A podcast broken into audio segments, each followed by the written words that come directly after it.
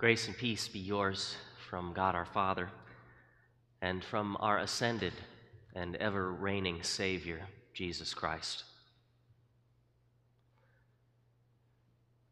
Country songwriter Garth Brooks wrote a song once called Unanswered Prayers.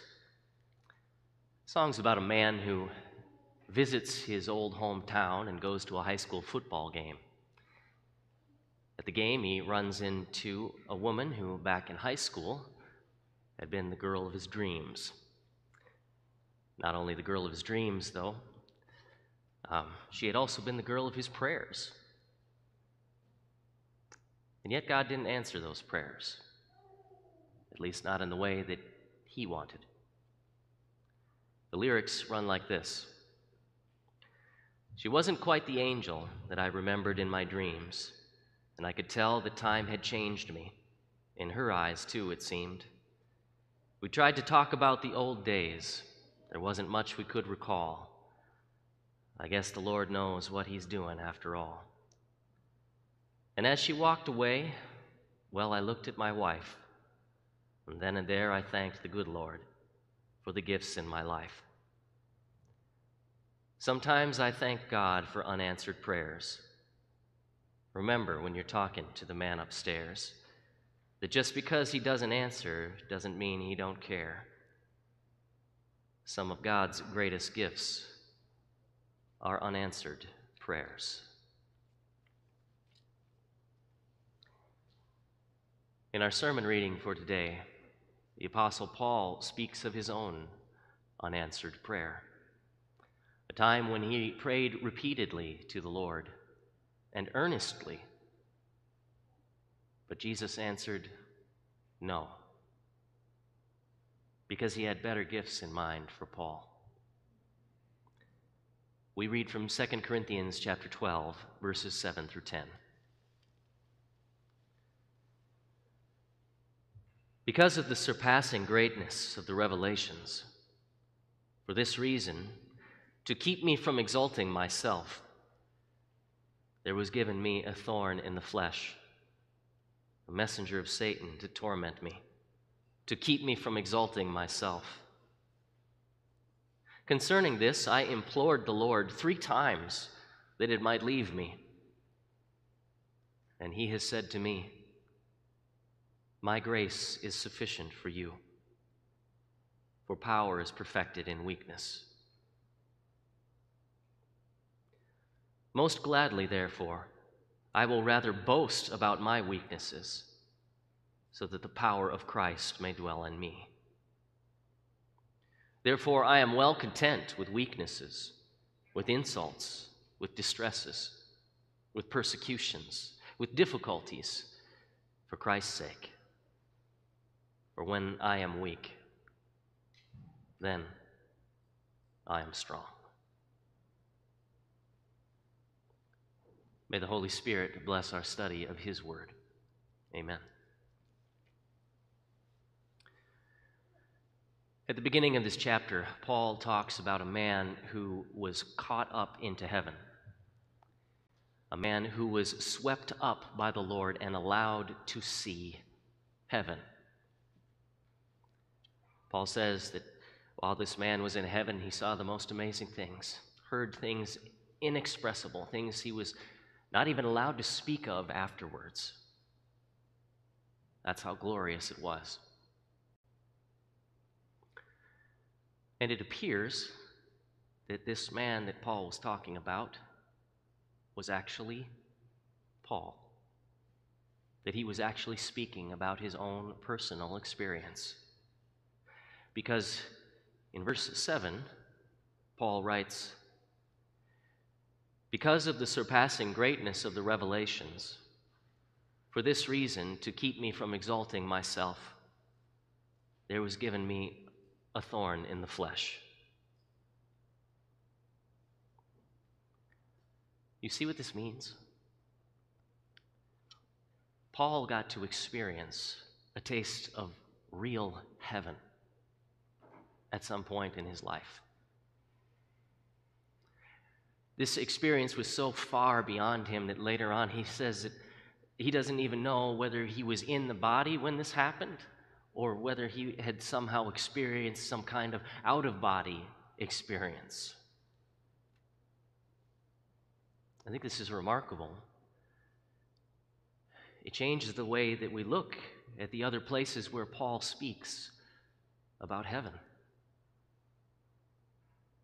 Like in Romans 8:18, 8, where Paul says, "For I consider that the sufferings of the present time are not worth comparing with the glory which shall be revealed in us."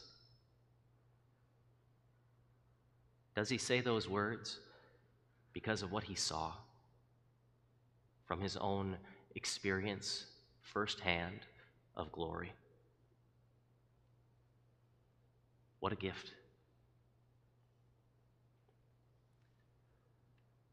But any great gift given to a sinner comes with danger. For in the hands of a sinner, any gift can be used for evil even a vision of heaven. For example, when God gives us success, it comes with temptation, doesn't it? Not from God, but we add the temptation. When God gives us success, we are tempted to think, I got this because of me, because of who I am, how clever I am, how strong I am, how good looking I am. When God gives us power, the temptation is to think, I've been given this power, this authority, because I'm a little bit different than everyone else. I'm a little better than them. And therefore, the same rules that apply to everyone else, they don't really apply to me. Again, it's not that God wraps these temptations up along with his blessings. This is the response of our sinful nature.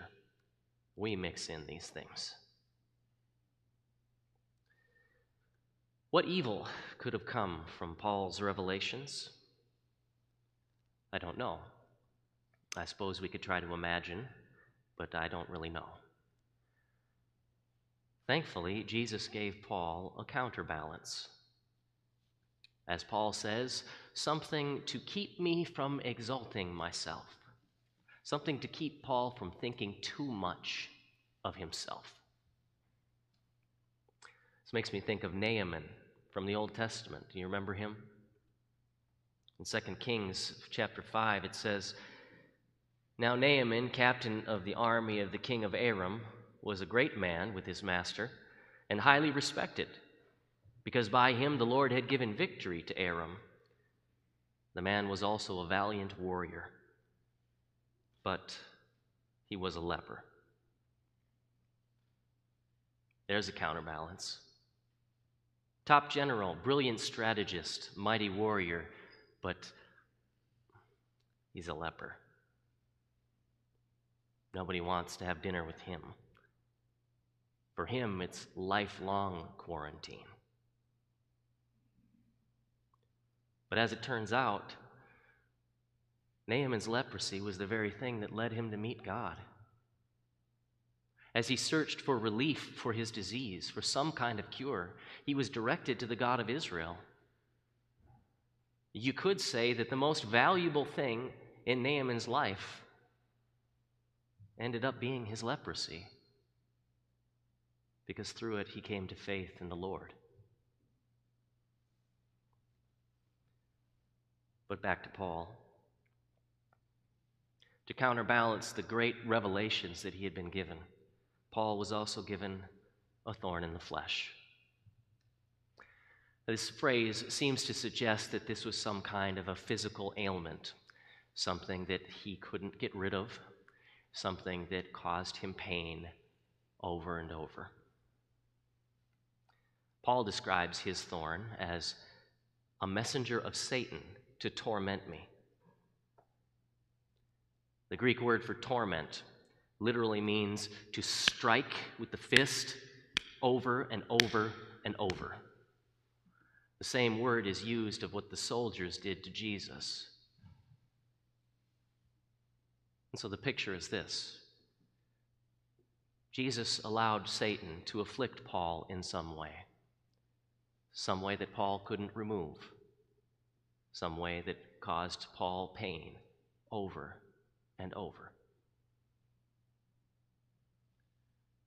Why would Jesus allow this?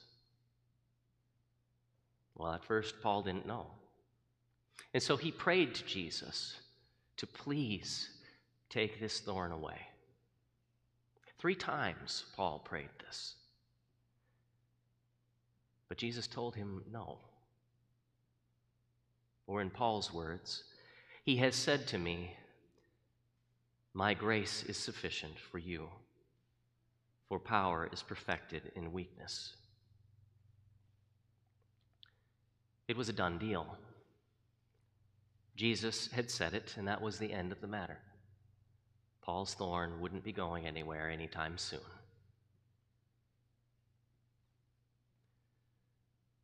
We have a hard time accepting things like this.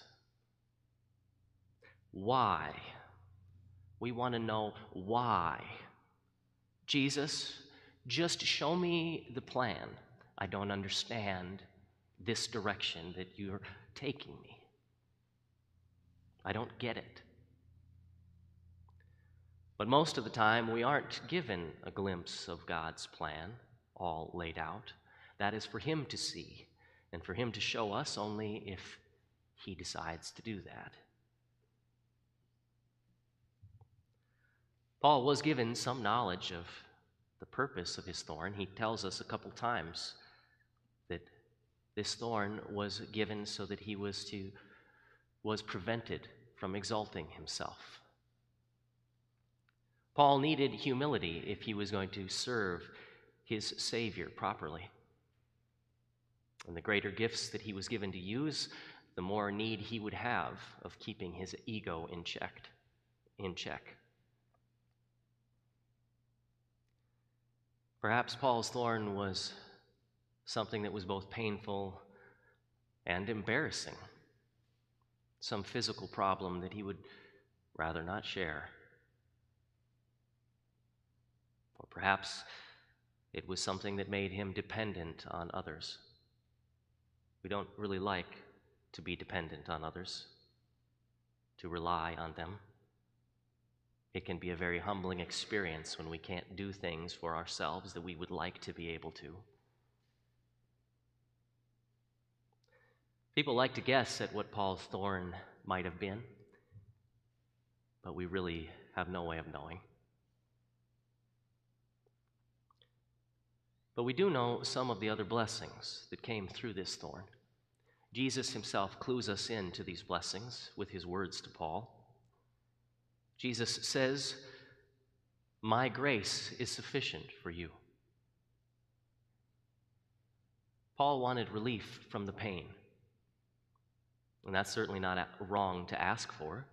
We ask for relief for people's pain all the time here when we pray for people who are in the hospital or going through one hardship or another. But in response to Paul's prayer, Jesus says, You don't need relief for this pain.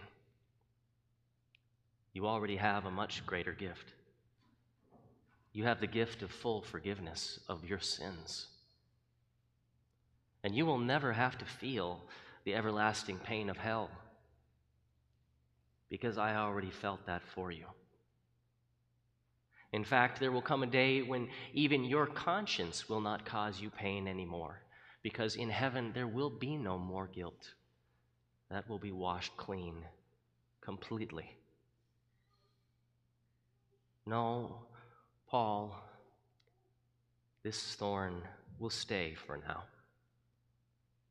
You have my grace, and my grace is enough.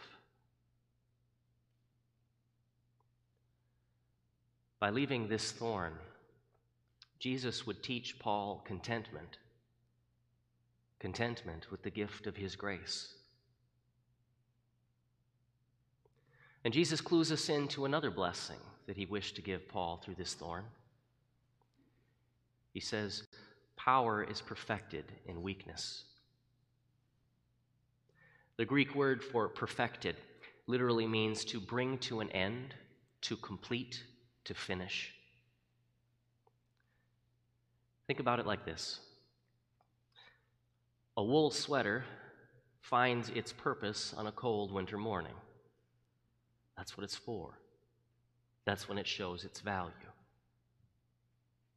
The strong arm of a warrior finds its purpose when it takes up that shield and absorbs the blow, defending the defenseless. That's what it's for. That's when it shows its value.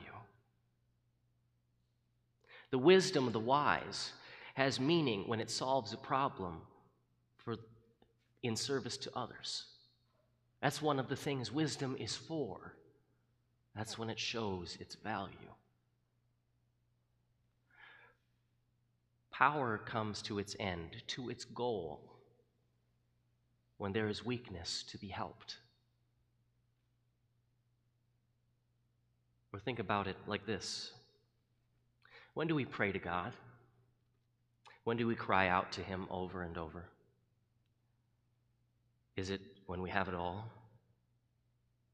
When we have all of our problems figured out and our bellies are full and our bodies are warm and we're comfortable?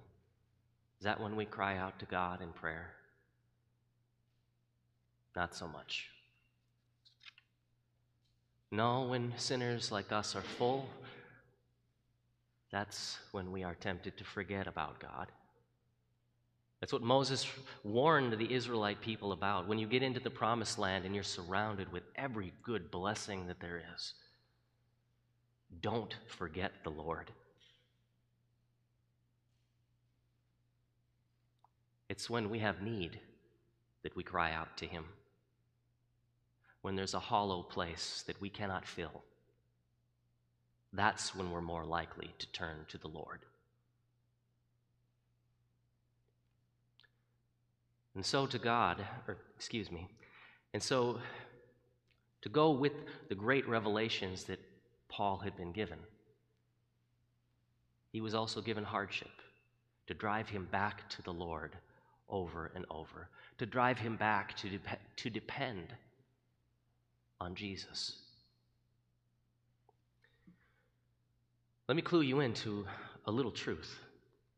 You will never be self sufficient in this world. God doesn't intend you to be self sufficient. In the beginning, He designed you to depend on others, to provide what they need, and for they to provide what you need. He designed us to depend upon Him, to, to feed on God like we feed on food, to breathe Him like the air that we breathe. To be separated from Him is to die. And in the most important area in our life, in the area of forgiveness for our many sins, we certainly can't be self sufficient. We must always come back to Jesus with our sins, to lay them before Him for forgiveness, and to receive that forgiveness and peace because He took those sins away on the cross. Trusting in Jesus is the most important thing in our lives because there isn't anyone in this room or anyone else in this world that is going to be able to enter heaven except through Christ. And so God builds this pattern of dependence into our lives. He uses the other areas of our lives to show us that we are not self sufficient, especially when it comes to forgiveness for our sins. We need our Creator, we need our Savior. It is, is it worth the terrible pain? To learn this lesson? God thought so. That's why he cursed the creation after Adam and Eve sinned, so that they would not look at this world as their final home, so that they would not be content with a broken place, so that instead they would look to God for relief from this place of tears and pain so that they would seek the redeeming God and the Savior that he promises.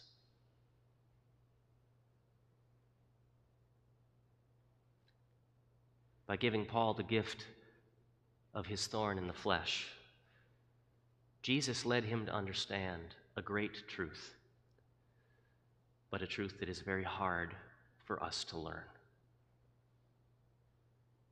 For the faithful, a hollow of personal weakness is but a place for Jesus to pour in his power. Let me say that again. For the faithful, a hollow and empty place of personal weakness is but a place for Jesus to pour his power. And which would you prefer? Your own feebleness or the power of the one through whom the universe was created? Which would you prefer? Your own feebleness or the power of the one who went toe to toe with the devil and won?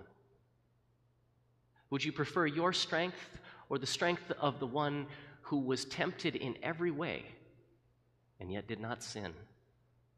The one who faced death and who now lives forevermore. I'll take Jesus' power over my power any day. Or at least I'll say that when I'm reading these words. Rejoicing in my weaknesses is a whole lot harder to do than it is to say. This is a deep lesson, one that we must learn by experience. But Paul says that's what he's going to do.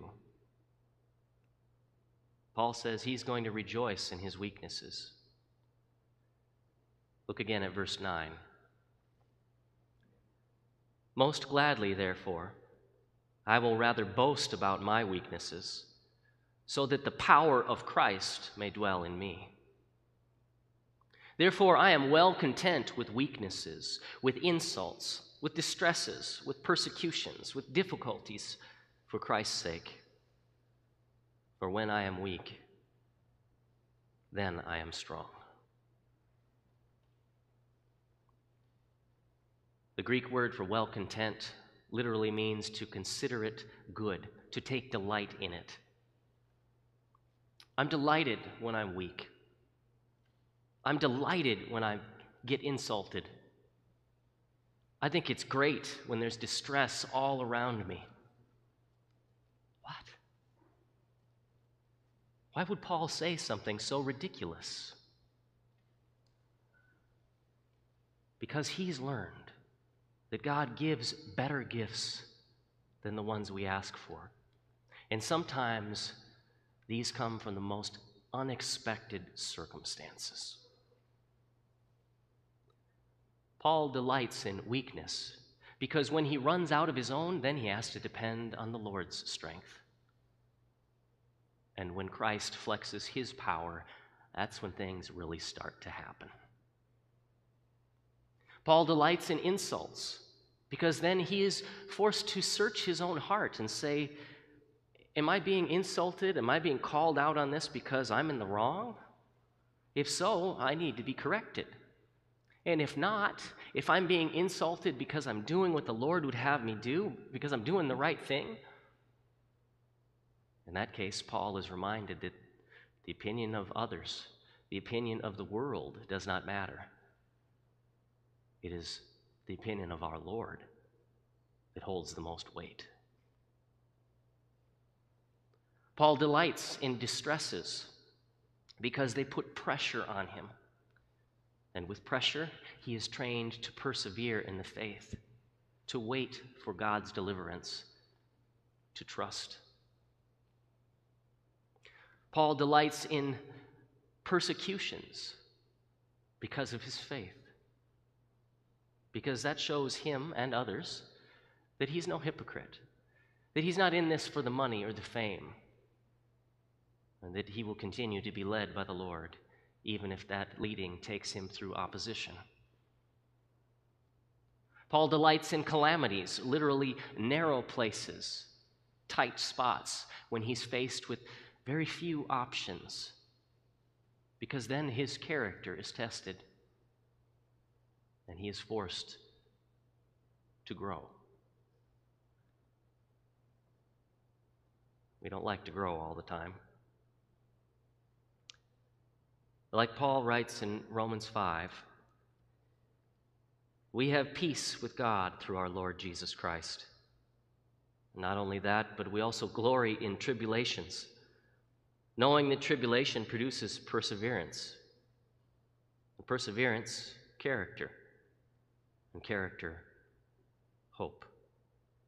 And now, hope does not disappoint because the love of God has been poured into our hearts by the Holy Spirit who was given to us.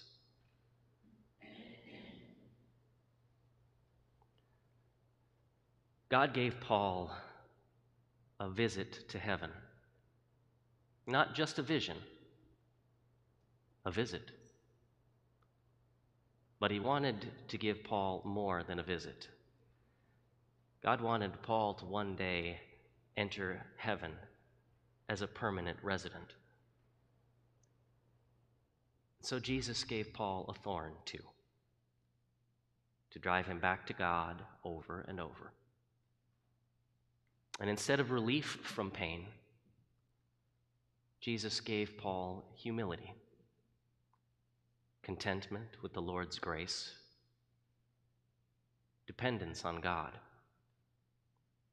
and the ability to see that God's greatest gifts sometimes come from the most unexpected places. This last one shouldn't surprise us. This is the God, after all, who has given us life from death on a cross. Yes, sometimes God's greatest gifts come from the most unexpected places. So, does God leave some of our prayers unanswered? In a sense, He does. Sometimes God says, No. I'm not sending you that. But we can be sure that if He tells us no, it's because He has a greater gift in mind, or a whole bunch of them. May God give us the faith to desire the gift He gives rather than the gift we pray for. Amen. Please rise.